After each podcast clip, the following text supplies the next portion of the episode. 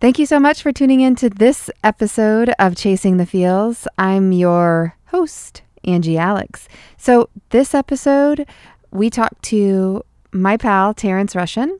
Terrence is an amazing and quite accomplished photographer in Atlanta. I met him in the photo pit at Vans Warped Tour in 2010, and I've thoroughly enjoyed watching his evolution as a photographer. So we talk about all of that and a lot more in this episode. I hope you enjoy it. Welcome to another edition of Chasing the Feels with Angie. Today I have a very special guest with me. I've known him for about 10 years. He's like a little brother to me. His name is Terrence Rushin, and he's one of the most amazing photographers I've ever met. Hey, Terrence. Hey. Thank you so much for doing this. Thank you for having me. Yes, awesome. I'm so excited. So I'm going to give a little bit of background about you and how I met you. I actually met you in a photo pit at the Vans Warped Tour in 2010. So that was super fun. That was a really, really crazy day. Do you remember that? I remember exactly. Whenever I think about that day, I remember how I sweat so much. Sweat went into my eyes and made me cry, and I just had this sweat tear cocktail just going down my face. I know. And you know what was even grosser was that I got the sweat from all the band guys flinging their hair around in the photo pit. That I remember, I think I got some in my mouth and I was like, okay, I'm pretty sure I'm done today. That might put me off of Warped Tour for a while, actually. Yeah. I think, it was like, wasn't it like a weekend or two after that Mayhem Fest was? And it was equally as hot and nasty and sweaty. In parking lot. Yeah, exactly. So, Terrence, let's talk a little bit about you and tell everybody just a little bit more about you. You are an Atlanta boy. You went to school in Atlanta. And photography has always been a very big passion of yours. So kind of give me a little bit of your background on that education-wise and then how you got into photography.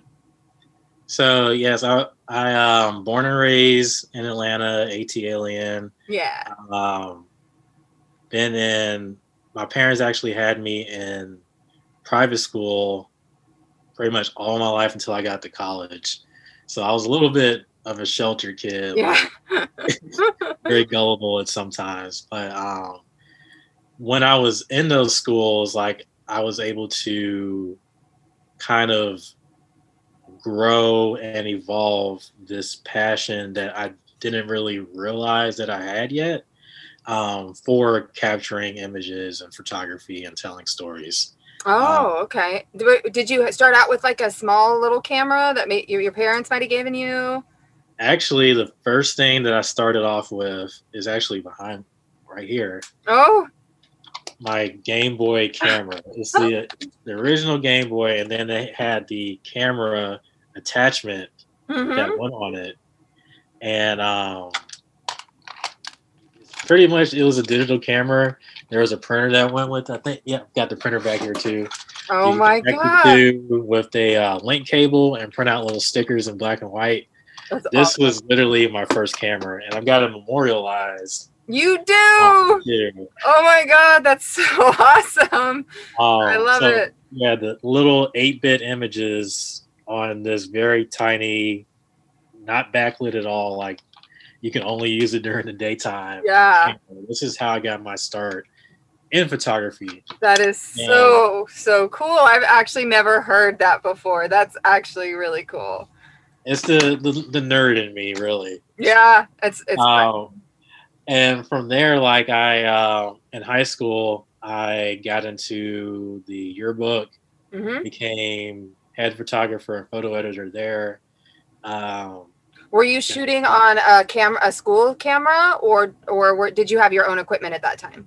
It was a school camera, and actually, I'm a big, like, visual person.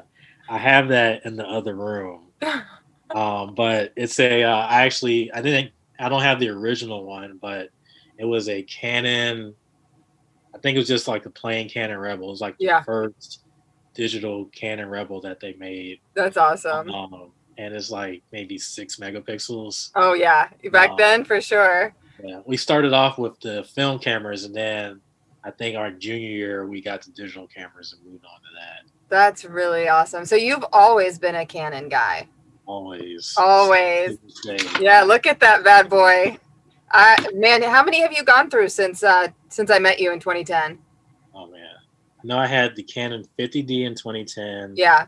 Then once I graduated college, like later that year, I saved up all my like on-campus job and bought a 5D Mark II. Wow. That was expensive back then. Yeah, it was like $2,400. I know. I think it still is almost. I don't know. It's crazy.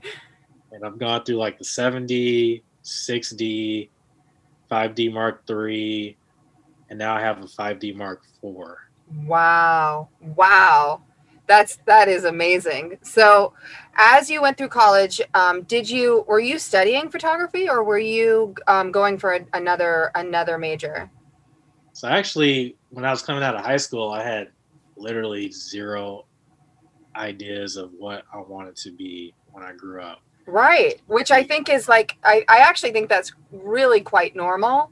And I think it's really hard as like parents, you're a parent. So it's really hard for us not to kind of push our kids, but I really don't think it's a good idea to try to make them try so hard to know who they are when they're 18, you know? I mean, you and I are probably still discovering things about ourselves now in our 30s and 40s that we would never have been able to guess back then. So that's a lot of pressure a ton of pressure for an 18-year-old. So I'm sure you're not alone in that aspect that you just didn't know yet. And I kind of landed on becoming a math teacher when I first went. No way. Like I liked math in high school, so that was like my thought process. Like I was gonna go into it. I had a summer job teaching videography to high school students in college, so I kind of thought it would be a good match. I kind of enjoy teaching, so yeah, I went in wanted to be a teacher. What a different world that would have been. Yeah, I have no idea how that would have turned out right now. That's fascinating.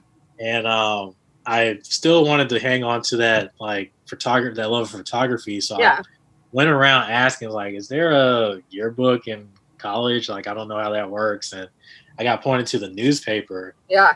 And shot for the newspaper for like a semester. And what college was this? This was the University of West Georgia in Carrollton, Georgia. Okay. And when I was checking my mail one day after that semester of just shooting for the newspaper for fun, and for like extra income, like I got $10 a photo. Oh, cool. Every front page photo. Every color photo was $10. Every black and white photo was $5. That's cool though, when you're in college. Yes. And I remember walking around in the community center about to check my mail, and I smelled pizza and followed my nose and stumbled upon the communications major recruitment. Yep. And they won me over with the free pizza and the familiar faces that I knew from the shooting for the school newspaper. Yeah. And I signed up for a communications major with a concentration in broadcast media, so like TV production. Oh, wow.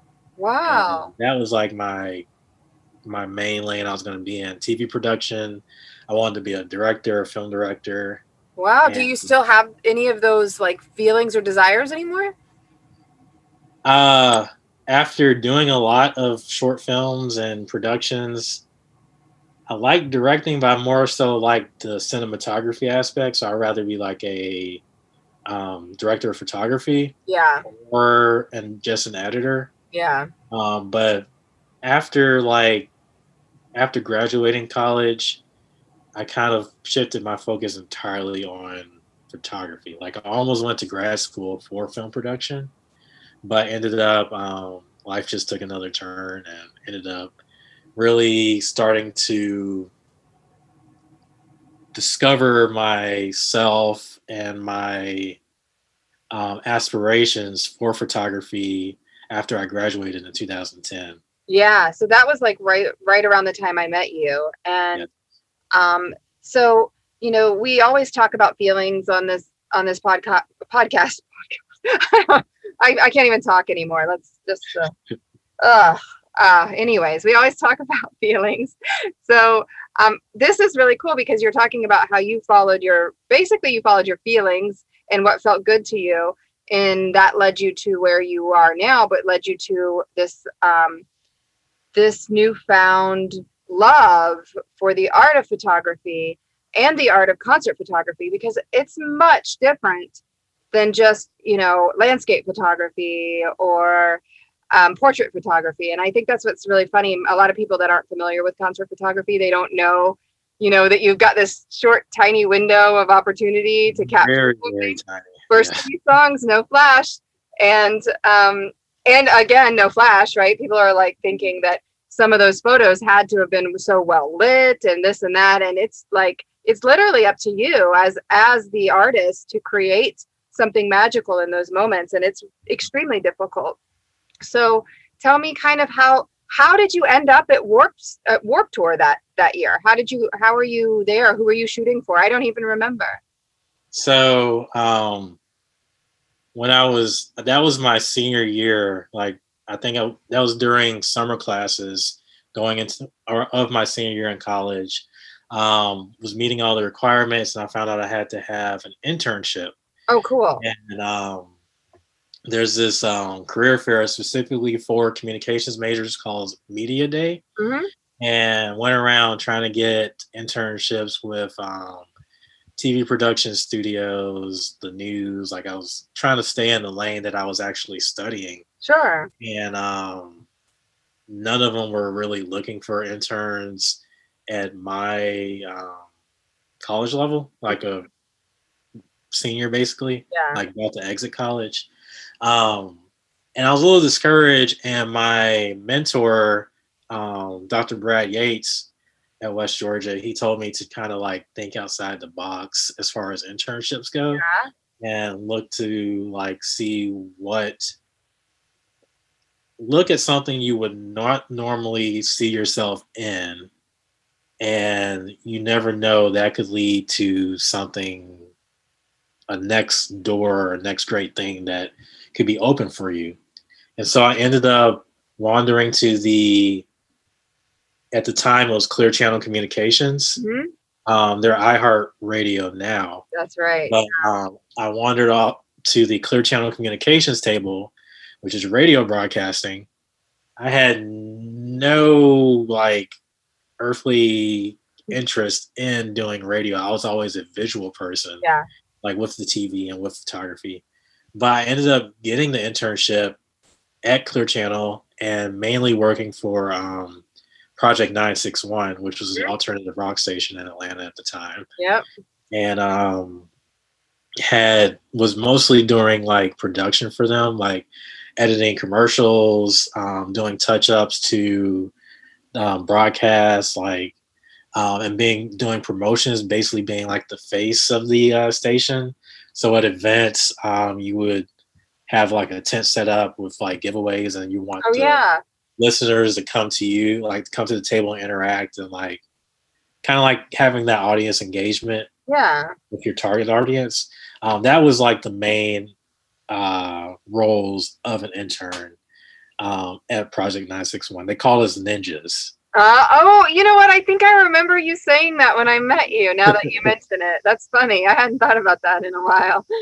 And my supervisors there were Matthew Knox and Chris Swan. And those were the two who coined the term ninja. And I remember working one event, and I always brought my camera with me. So they were like, oh, yeah, take a couple of shots for... of people interacting with the fans and the website.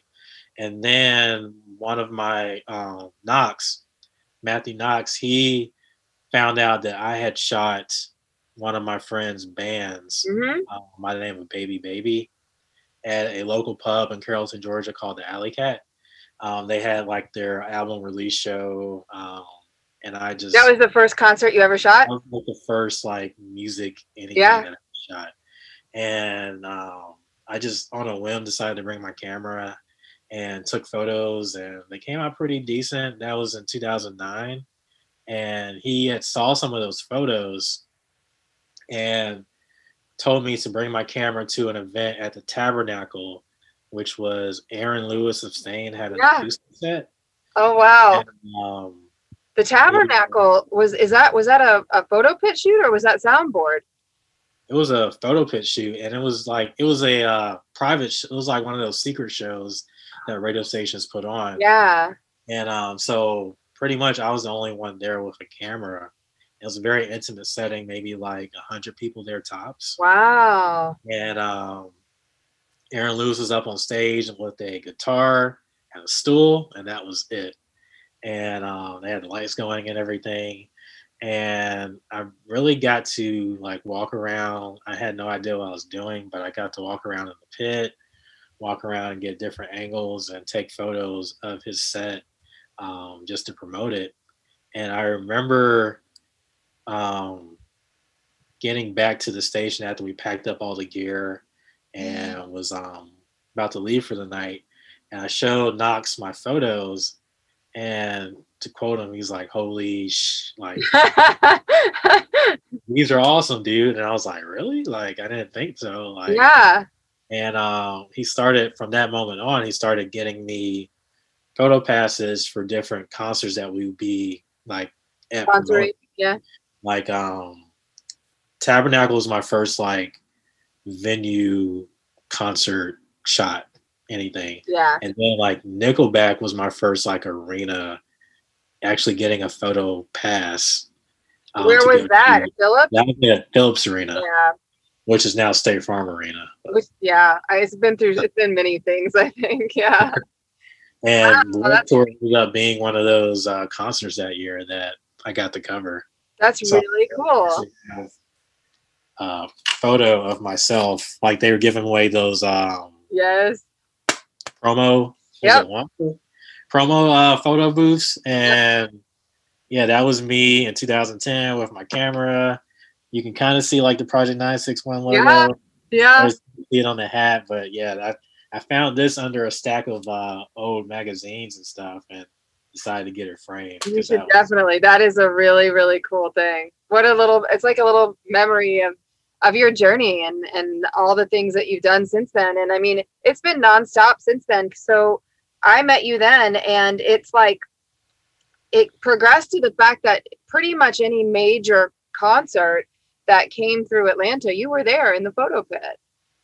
Oh yeah, it was definitely something that didn't happen overnight, but something I tried to steadily work towards despite like, you know, life happening all around me. Like, oh yeah, definitely.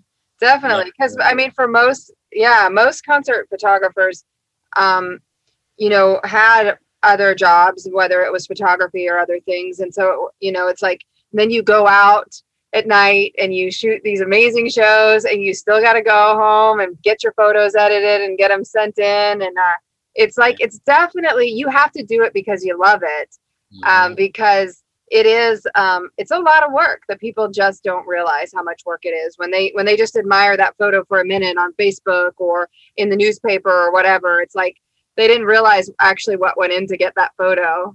Right. And a lot of people didn't realize or don't realize, like, not everybody in the pit is getting paid like to do this. Like, yeah. From that moment of 2010 to about 2016 or 17. Yeah. I never got paid for like any of the concert stuff that I know. I'm right there with you. I know. I did it because I loved it, and it was like it was an art. You know what I mean? But no, I know people don't realize that. They don't realize that it's a lot of times it's for the love of the art. I mean, and like you mentioned, you know, 2016 ushered in a different time for you, and you're at a different level as a photographer now, so well established in Atlanta, though. It's like, that was one of the things, though, I have to say that I did love about concert photography in Atlanta is there was a select group of us. And it was like, you would always see your friends at the show. Maybe you see some people you don't really like, but it's okay. We're all in the same photo pit together. So But it was always like a little reunion every show. It's like, oh, hey, I see you, you know, and you always knew who was going to be there. Especially if it was a big show, you knew who was going to be there. If it was a little show, those big dogs weren't there. But that was like a little, it was like a cool club. You know what I mean? Cool kids club. Yeah. Yeah, definitely. So tell me how it's progressed since 2016 then. I know you do a lot more than just concerts. But that's kind of one of your big passions is concerts. So tell me, in 2016, when was it that you started diving more into the wedding arena? So I know, like, from one of the things that we talked about earlier, how life happens around you and mm-hmm. like things you don't expect goes, like, can take your life into a different direction and things like that. Yeah. I was chasing like all the concert stuff, and in 2012, like fall 2012, I found out that I was going to be a father. Oh, that's right. I remember. I was so surprised. I was surprised too. But like that really put a lot of stuff in perspective for me, because it was an eye-opener realizing that I'm not just looking out for myself. Like, I have somebody else I need to think about. Yeah. Well-being. And there was a moment where I came to a crossroads. I've been doing a lot of just interning and free stuff for a couple of photographers. I ended up in a circle that I got an opportunity that I could have gone on tour for like a month or two with Nas. Oh, wow. And capture like behind the scenes stuff and everything like that, which came around the same time I found out that I was going to be a dad, which also came around the same time that I got offered a, like you were saying, the concert photography doesn't really pay the bills for a lot of people. And so I was doing a lot of freelance stuff here and there, and a corporate company that I was doing freelance work for offered me a full-time job. Wow. Around the same time that those other two things happened. Oh, like, my gosh, that's crazy. And thinking to like getting offered to go on tour of Nas. And I literally had to make the really tough choice of whether I was going to go on tour of Nas for like a month or two, or start that full-time job and get established and get some savings going to prepare for this new life that was coming into the world. Yeah. And I made the choice to go for the corporate job. Right. And a lot of the concert stuff had to like fall to the wayside, so to speak. And once like I got more into that corporate realm as like the years went by, like son was born in 2013, 2014 was kept getting established in that corporate realm. Mm-hmm. It had us going out of town a lot, doing photo shoots. Yeah, I remember seeing you did a lot in California, Kansas, Chicago. We most of the time we fly into these major cities and then drive an hour or two. Yeah, around that I've never heard of. Right.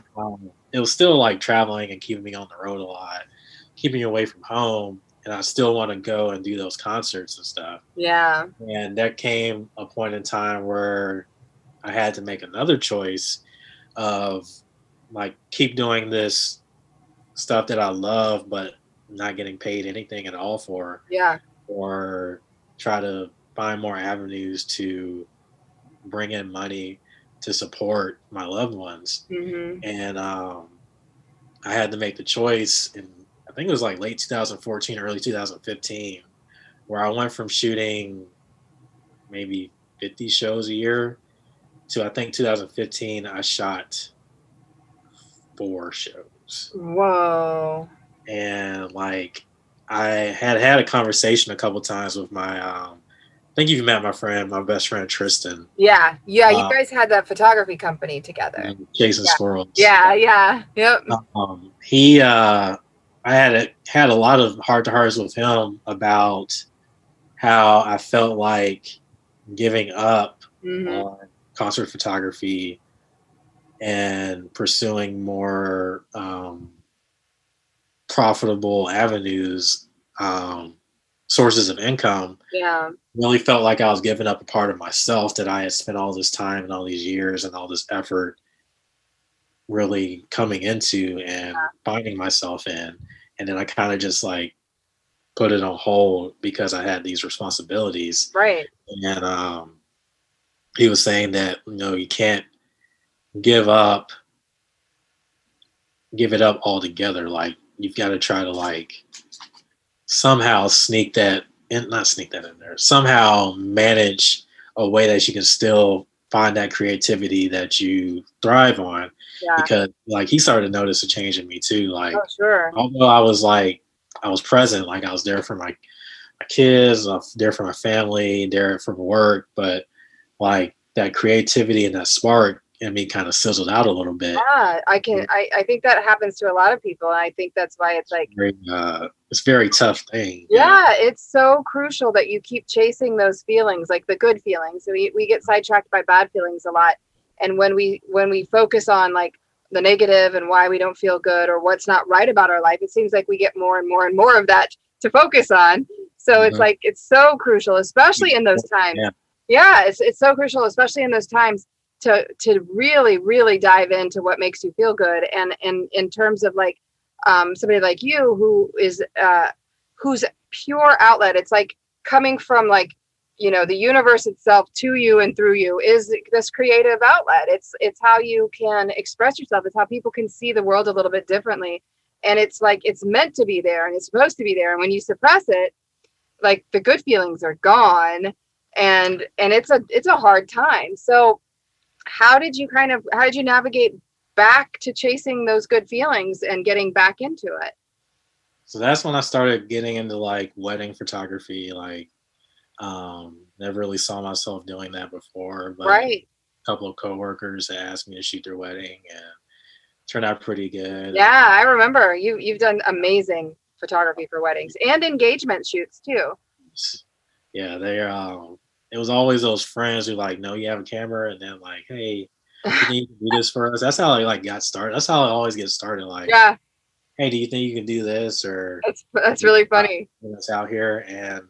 Really found a joy in that and capturing those like intimate moments between couples and families and those candid emotions, like trying to bring those to life and immortalizing them for like to be able to look back on an image and feel. Instantly be taken back to that feeling. Yeah. From that moment. Yeah, that's probably one of the biggest jobs a photographer can do is weddings. I personally never did it because I was just never confident enough in myself to risk somebody's big day, you know, because like you said, there's a lot of pressure there. It's so much pressure. Like there's like a moment of a kiss that if you don't get right, like you can't ask them to do it again. You can't ask them to repeat that feeling and that emotion and like the dances and the father-daughter stuff. It's like, it's so huge. You're literally being a part of one of their best days of their lives, whether it works out or not. But like at that moment, it's still one of the best days of their lives. And that's a big deal. That's a lot of pressure, you know? Oh, that's I found something about myself that I absolutely thrive under pressure. Oh yeah, like the chaos feeds you, huh? Yeah, like it works for me. Like I'm able to pull it off sometimes. That is really interesting. Like that's something that you never would have found out about yourself had you not chased that feeling a little bit more and said, you know what, I owe it to myself to keep pursuing the photography. Even though I have responsibilities now, even though I've like thrust into this realm of adulthood all of a sudden, and I have to be responsible, I still have this deep, deep need to create. And, you know, because you did that and you followed that path, like it opened up a totally new arena for yourself. It opened up new avenues about yourself that you didn't even know were there. And how fascinating is it that you do thrive in chaos? I mean, that not everybody does, you know, a lot of people freak out and stuff like that. And I mean, even concert photography is a little chaotic, but I mean, weddings for sure. I've been told that I have a really calm, cool, and collected persona and very level-headed. Yeah, you've always been like super laid back. I don't think I've ever met anybody as laid back as you. And especially like in the realm of photography, you know, I've seen some like photographers in the photo pit that get pretty worked up about their spots and their this mm-hmm. and their that. And you are always just like, whatever, you know, we're just going to shoot the photos. I'll find a way somewhere else. Exactly. You never bothered with any of that nonsense. And I think that's great. I mean, it's really amazing. How do you see yourself going forward? Because this year, like we talked about earlier, this year is like nobody saw this coming. This is so weird. And I had so many friends of mine in the entertainment industry tell me, and actually give my children advice to go into the entertainment industry, because it was unstoppable.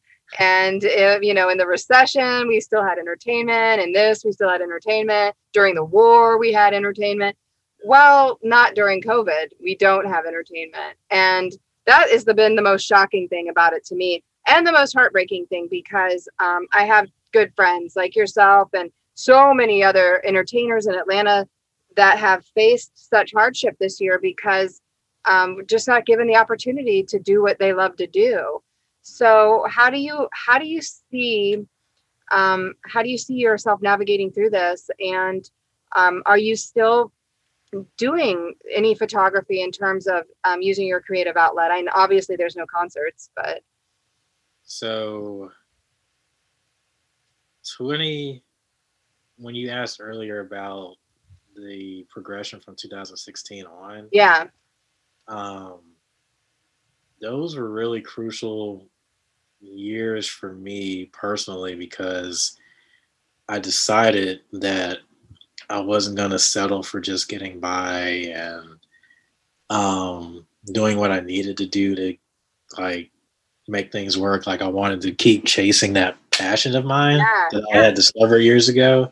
And I really grinded a lot and made a lot of connections and ended up getting to a spot where I was able to be that I started getting hired to shoot concerts and shoot festivals, and ended up becoming like recommendations for like, I got recommended to shoot Chris Rock when he came to town in 2017 for his like comedy tour. Yeah. I recommended to be the photography, provider for the Atlanta Jazz Festival. Cool. I got asked to be on the photo team for Music Midtown and other music festivals, like all these things that I had dreamed about years ago happening. And because I kept putting in the hard work, showing up with the smiling face and the good attitude and making those connections, and finally started to see all that time spent and all the free, like all the spending, all the hours and hours of unpaid work, and feeling underappreciated. Not like, of course, feeling appreciated that I had the opportunity to shoot these shows for different publications and different outlets, but feeling like I was kind of going in a circle. Oh, for sure. Yeah. I know what you're saying.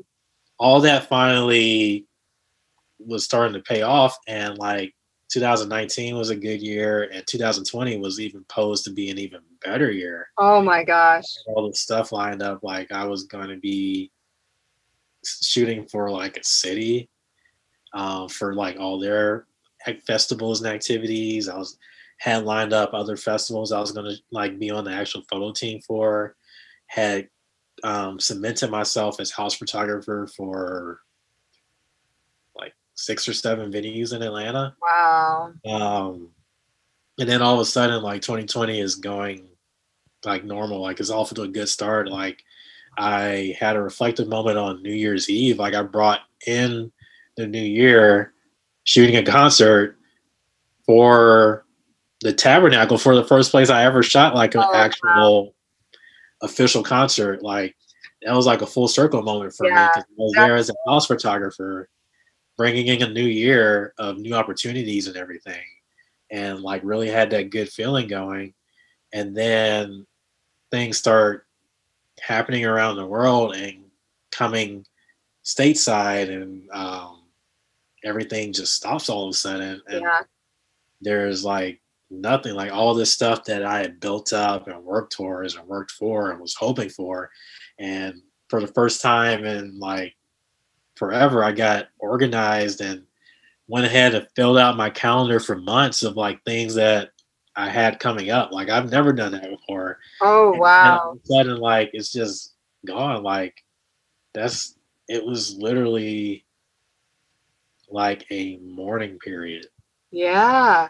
Yeah. I know. I mean, I totally get it. It's like, something you never saw coming and you worked so hard for, and to have that memory of bringing the new year in with this, like, you know, gratitude for how far you've come and appreciation for how far you're going to go, only to have that door slammed in your face. It was literally a decade too. Like that was from 2010 when I first met you. Yeah. When I started doing the concert photography to that moment. That was a decade of work. Yeah. Work and experiences and just. Yeah. And for it to be something that like wasn't your fault. It's not like you did something horrible and you got banned from every venue or something, you know, which would be hilarious because I could never see you doing anything horrible. But, you know, it was something so none of us saw coming. And I think you talk about this period of mourning. How did you get through it? How are you getting through it? You know, what sort of advice do you offer people out there that are maybe even in the same situation? I know that it was definitely like hearing all of the show cancellation announcements. Yeah. After day after day. That was really like tough because you're holding out hope, like, okay, maybe things will be better in a month. Yeah. Maybe things will be better in the summer. Okay, they're pushing back this festival to fall. We'll be okay then. Okay, they're canceling that. They're pushing it back to 2021. Yeah. We'll have some shows here and there. Like, nope, they're all canceled. Like seeing those events and concerts that I had up on my calendar planning to shoot disappear one by one. Wow. And realizing that I wouldn't be able to shoot anything. I wouldn't be able to see those friends, mm-hmm. that inner circle that you see, yeah. at every show. Yep. There would not be a reunion because like we have to distance, like we have to keep to ourselves and be in our own little bubbles for safety. Like not being able to hear those, the music and the fans and that feeling like you go through a period where you come to that realization that all that stuff is gone. Like, and it was really like, I had a lot of friends and coworkers reach out to me because they know me. Like they know that I've had cemented my identity and my persona and my career in this space and in this industry. And then it's just all of a sudden gone. Like, yeah. I've had a lot of people reach out to me like, hey, are you okay? Yeah. Like, yeah. Are you doing all right? Like, how's everything going? Like, do you need anything? And, no, after that realization came like the, realization that some of that money's not coming in. Like, I'm fortunate enough to have a full-time job along with my other full-time job of like photography and stuff, but all that money and income that I was getting from doing photography was always going towards daycare for the kids. And yeah. I know, how expensive, yeah. that can be. Yeah. That actually kind of balanced out because there was no daycare. there was no need to worry about the extra money coming in. That's true. To help with that. So there was a little green, like silver lining with, yeah. that, but still, yeah. you still feel defeated. And like you were saying, like, it's not something that's not your fault, but feels like your fault. You kind of have an imposter syndrome because you've lost that part of your identity. It's like, what do I do from here? And I went through like weeks, months of like that feeling of not knowing what to do really, and wow, not being able to express myself creatively. Yeah. A lot of my time went to, of course, occupying my children's time, like, yeah, because they're at home and with nothing to do, we have nowhere to go.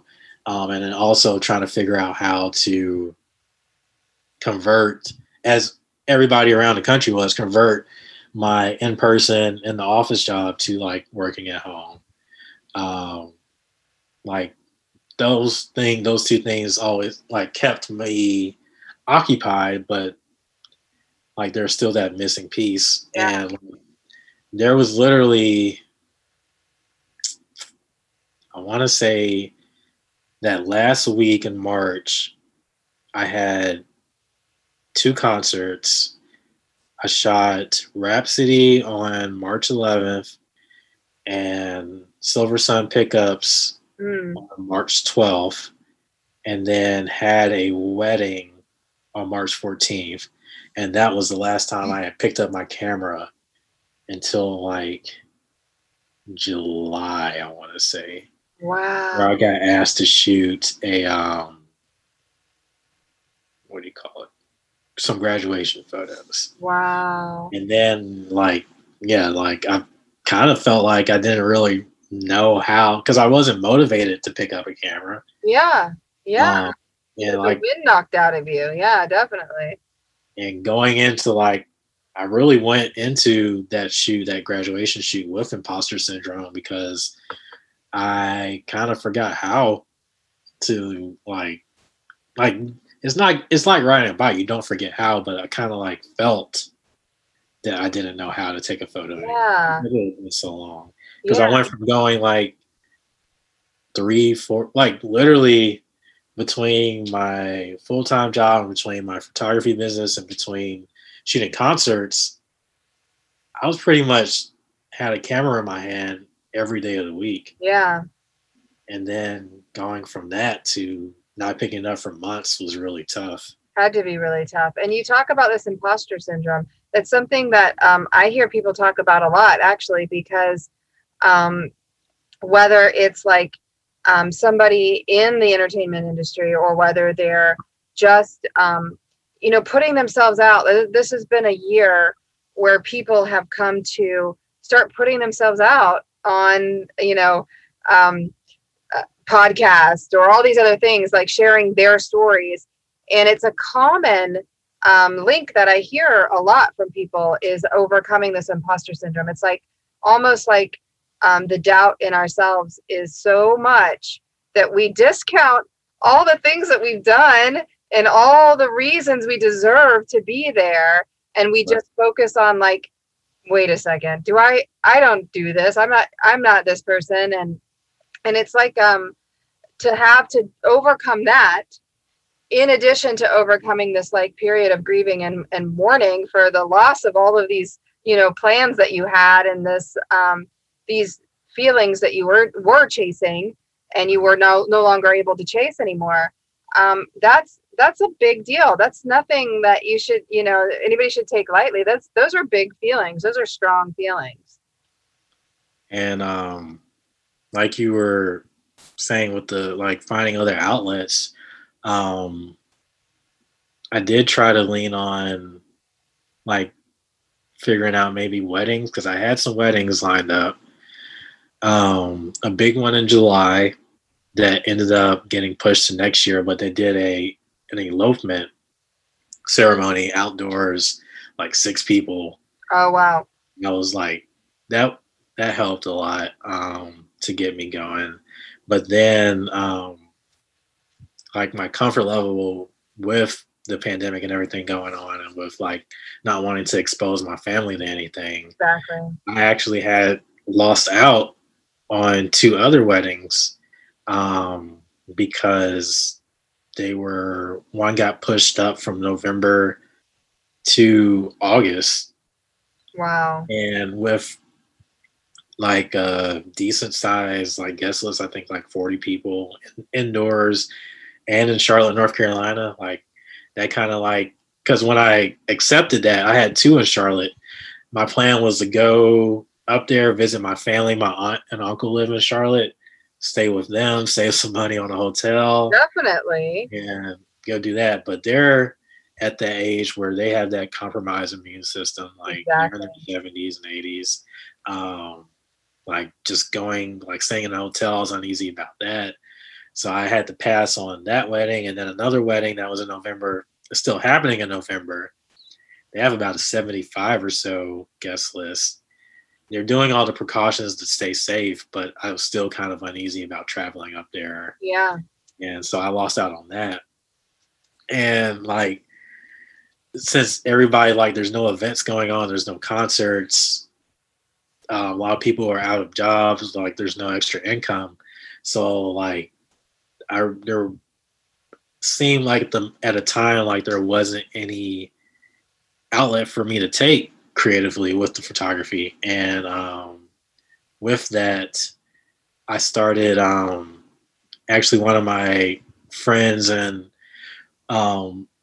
workers at Live Nation pitched an idea that I pitched to her about like doing like going back into my archives and reviewing shows. And like I had always had that idea of like wanting to like take a look at a photo that I took and be taken back to that time and remember the stories coming back and tell those stories. And she gave me an outlet to be able to publish those on Live Nation's social media accounts. And did start doing a segment called Rushing Through Shows, where I would go through, pick a show, talk about it, and talk about photography aspects, and things like that. And that got to run for about a month or two, but then furloughs started happening within the company, and like that had to be put on hold too. So it's always like, I loved the Janelle Monáe one you did. Oh, that was a great one because you explained it was good. It's like you were telling it, and people got to be there again. And that was that is like such a missed feeling for all of us, in that we haven't had that feeling in so long. So hopefully you can pick back up again, because you have some amazing photos and to tell the story with it. I hope that gets picked back up again. I might be doing a couple more like on my own, because it's something that I want to keep doing. Yeah. So like the ones that I was doing partnering with Live Nation. Those were specifically tied to 3 Live Nation venues in Atlanta. Right. So sticking to like shows that happened at the Tabernacle, Buckhead Theater, and Coca-Cola Roxy. Right. But I've been lining up some ideas for shows that I've done at other venues, and smaller shows, larger shows, festivals that I want to revisit. And, talk to people that I've met at the shows and interview people and things like that. So that'd be great. I think everybody needs that now. Yeah, definitely. That's like keep me occupied coming up too. That's good. That's good. I mean, and that's the thing is although you might not be doing the actual act of concert photography or wedding photography, but to revisit it and share it with more people right now, because you have a larger audience now, because so many people are still staying home and are still on their computers all day at home now. So you have an opportunity to kind of spread that love and that creativity and that art a little bit, and I think it would be much appreciated. Definitely, that's the goal, at least. That's good. Okay, well, let's talk. We just have a little bit more time left, but I do want to talk about something crazy that just happened recently. I think I saw you only found out about it because your dad called you, and so let's just kind of tell me what this is about. So back in June, I went to early vote in Fulton County, the county that I stay in, for the Georgia primaries. Mm-hmm. Went thinking that I was going to be in and out within 30 minutes, 45 minutes tops. Ended up being in line for 7 hours, 45 minutes, and 13 seconds waiting to cast my vote. Amazing. That's unbelievable. I remember seeing your Facebook when it was happening. Yeah, it was like I was luckily I had my phone and a power bank with me. I ended up listening to the entire Run the Jewels discography, watched an entire season of Curb Your Enthusiasm, and still did not make it to the end of the line. Like, wow. It was you were able, you did end up voting, but that sparked this whole debate that was really in Atlanta at first, but then it became a national debate, and then the story took more and more shape, being that we're moving into this really, really, really difficult time in our history, I think, with this new election coming up. And the story's been featured in numerous publications. And so, like, New York, I had made the post, like, something told me to, when I was in line, to just put a stopwatch on my phone and see where it goes. I had 1% left when I was able to take that photo of your screenshot of the timer. Yeah. And made a post about it, like, poured out my heart and my feelings at the time. It ended up getting 13 or 14 or 15,000 shares and likes on Facebook. Wow. A couple of publications reached out to me, most notably New York Times, and they interviewed me about my experience. And then for a video series that they're doing on the elections called Stressed Elections.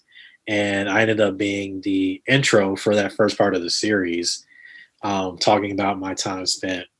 And then that just randomly, like, I had no idea it was going to happen, got picked up by HBO and the Last Week Tonight with John Oliver show. And, like, I had no idea, like, that it had even happened at all. Like, I was laying on the couch, actually coming down from watching another show on HBO, Lovecraft Country, which is just a crazy sci-fi fantasy series set in the 1950s. Cool. I haven't seen it. Keeps me on the edge every time. Okay. So, like, I'm literally on the couch trying to collect my emotions after watching that show. And my dad calls me at like 11:45 at night, which was very odd because I never had to go to work in the morning. I was like, is something wrong? Like, so I wearily answered it. And he was like, oh yeah, son, I just saw you on TV. I was like, are you thinking about YouTube? Because that New York Times is on there. And he was like, no, I saw you on HBO. I was like, what? Like, what? And he was like, yeah, on the, you know, that show, what's that British guy's name? I was like, who, John Oliver? He's like, yeah. I was like, what are you talking about? Like, he was like, yeah, I saw you on there, and, like, you look very nice, and you're very well spoken, and, like, I'm really proud of you, son. I was like, oh my God. And, like, immediately as he was telling me this, I got on, like, Facebook, Instagram, and Twitter. I was like, holy crap, my dad just called me. And I know, I saw it. John Oliver. And, like, within 10 minutes, one of my friends found the clip, put it on Facebook, and, like, I was, like, I filmed myself watching it for the first time because I didn't think, they didn't put my name in the New York Times article because I think this was for to protect, they didn't put anybody's names in the video, I guess, because it was, like, a sensitive subject. But, like, I saw on there, like, my name was, like, right there, Terrence Rushin, Georgia voter. And, like, seeing that play, and then John Oliver's, like, unbelievable, like, he could not believe that I had spent that much time, and he was talking about it and shining a light on the voter suppression problem in the South and in the country. Yeah. Yeah. the Black and Latino communities, and like my mind was just literally blown. Like I couldn't believe it. And like I think now it's up to 3.5 or more million views on YouTube. That's just like insane to me. Like that many people have seen my face. I've always wanted that many people to see my work, to see my photography. Exactly. But unfortunately, I didn't get to plug my Instagram there. Oh, but, no, yeah, they'll find you there. But hopefully, eventually, people will find my work. But for that many people to see my face and be able to hear my story and to be able to bring attention to the problem that we have in the country, for them to be able to relate to my story was very, and that many, like across that many, like television screens and computer screens, like is very a surreal yet impactful moment for me that I'm still kind of like, this just happened recently. It happened like Sunday. Yeah, exactly. And I think it's really amazing that, like you mentioned, it's sharing with all these people. It's shedding light onto something that maybe people didn't want to look at. Maybe they didn't want to admit was happening in their own community. I mean, Atlanta is a huge city, and Fulton County is a huge county with lots of diversity. And the fact that you waited almost 8 hours in line to vote is absolutely unacceptable. And well, somebody in like northern Fulton County posted that they waited like 5 minutes. I mean, because that's like Alpharetta and that area up there. You know, they don't have to. They're not going to wait long to vote. And I think that's shocking. I mean, I can't. I've never been in a position like that before, and I can't imagine how that must have made you feel. And I mean, I guess at times you must have wanted to leave, but you just didn't. Like it went from patience to frustration to defeat, to anger and to determination. I went by myself, so I didn't get to take bathroom breaks because I didn't want to leave line. I did not eat or drink anything during that whole time. There was people who came in pairs, like they switched off, went to go get something to eat like nearby, brought food back. People were walking around with water, but I was, like I was saying earlier with the COVID thing, like I'm very cautious about exposure. So I didn't want to take my mask off even for like a split second. Mm-hmm. So I did not take any water from any of the volunteers. Volunteers passed out pizza, but I'm allergic to gluten and wheat. So even if I wanted to eat it, I couldn't eat it. Yeah. And like just being on my feet the whole time. And like, I really felt defeated after like the first 3 or 4 hours, but I got my second win because I started talking to my mom and my friends and really convinced myself that I owed it not only to myself, but to my community and to so many people who have come before me who have fought and even died for their right to vote and to let voices be heard. That kind of gave me that new spark that I needed to see the whole thing from start to finish, and no matter what. And like just after I cast my vote and made it back to my car, I was like, I have my camera in my car, I need to take a photo of how I feel right now. And it's just a photo of me tired, exhausted, hungry, thirsty, but I have my voting sticker in my hand. And like, it was one of those photos worth 1,000 words kind of moment. Yeah. Yeah.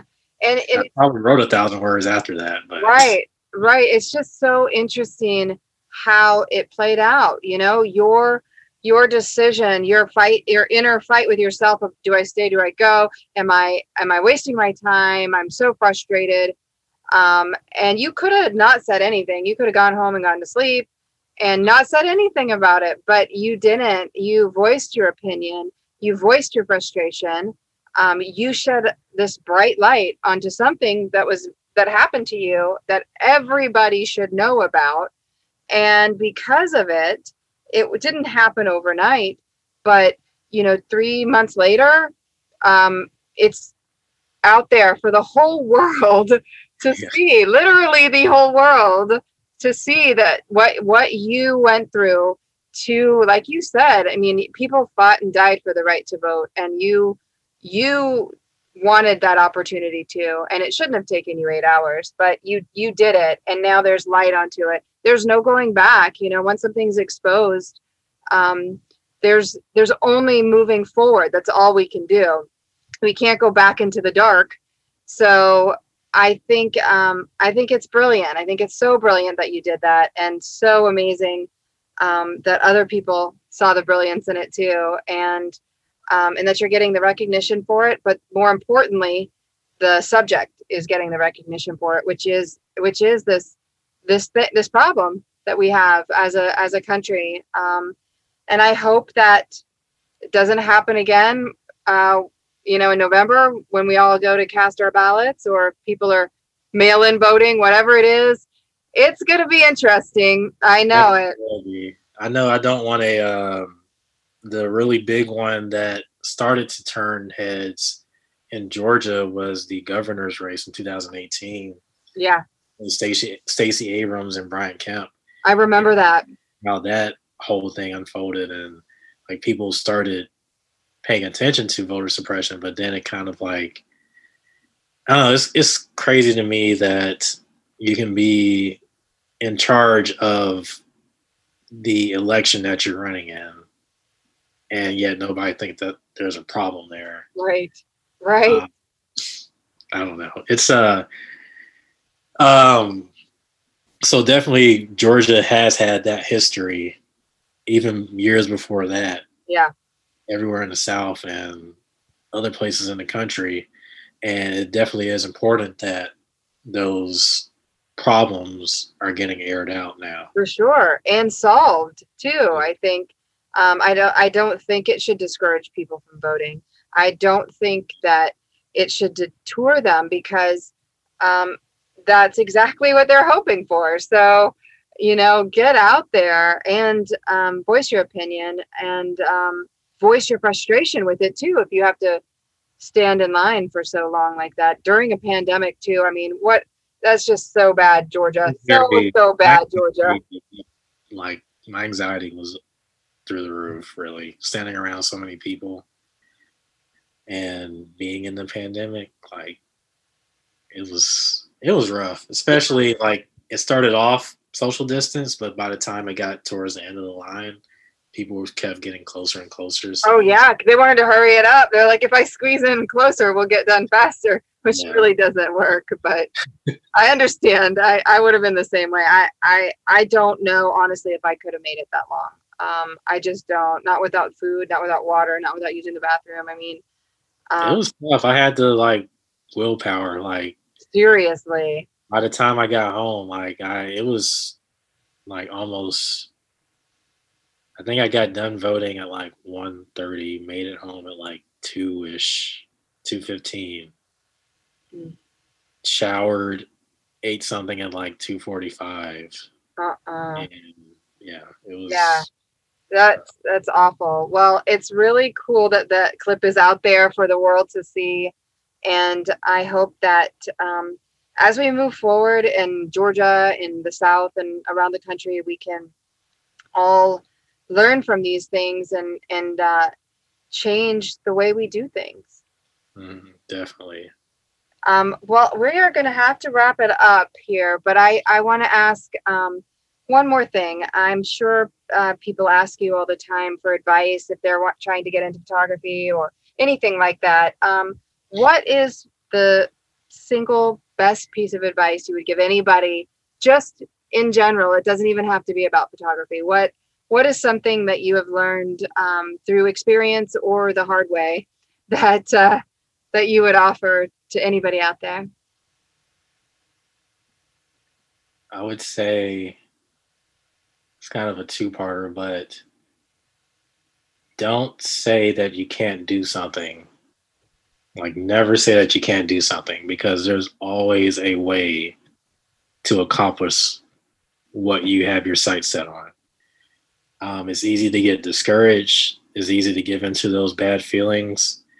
But once you move past all that and get to that good feeling again and find your motivation, find your determination, and persevere, you're able to accomplish what you have your sights set on. But you'll never know if you don't try. I've definitely learned that over the years. I've been like, there's been so many times where I've been afraid to do something or ask something or try something. And like, the worst that can happen is somebody can say, no, you don't get to do something. You don't get to go somewhere. Well, then you come back, you regroup, and you just find another way. I think that would probably be my, off the top of my head, the best advice I would give to anybody. I think that's excellent advice. And you are so right. It's so easy to stop ourselves. We are our own worst enemies.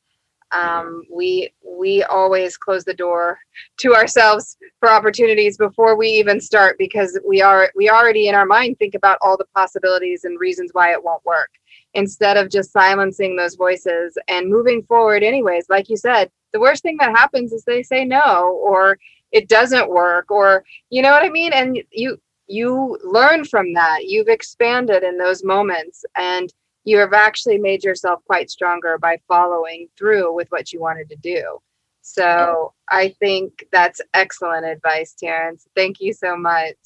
No problem. Yeah. So, okay, before we go, tell everybody where they can find you. So I am on Instagram, Twitter, YouTube as Photo Rushin, PhotoRushin.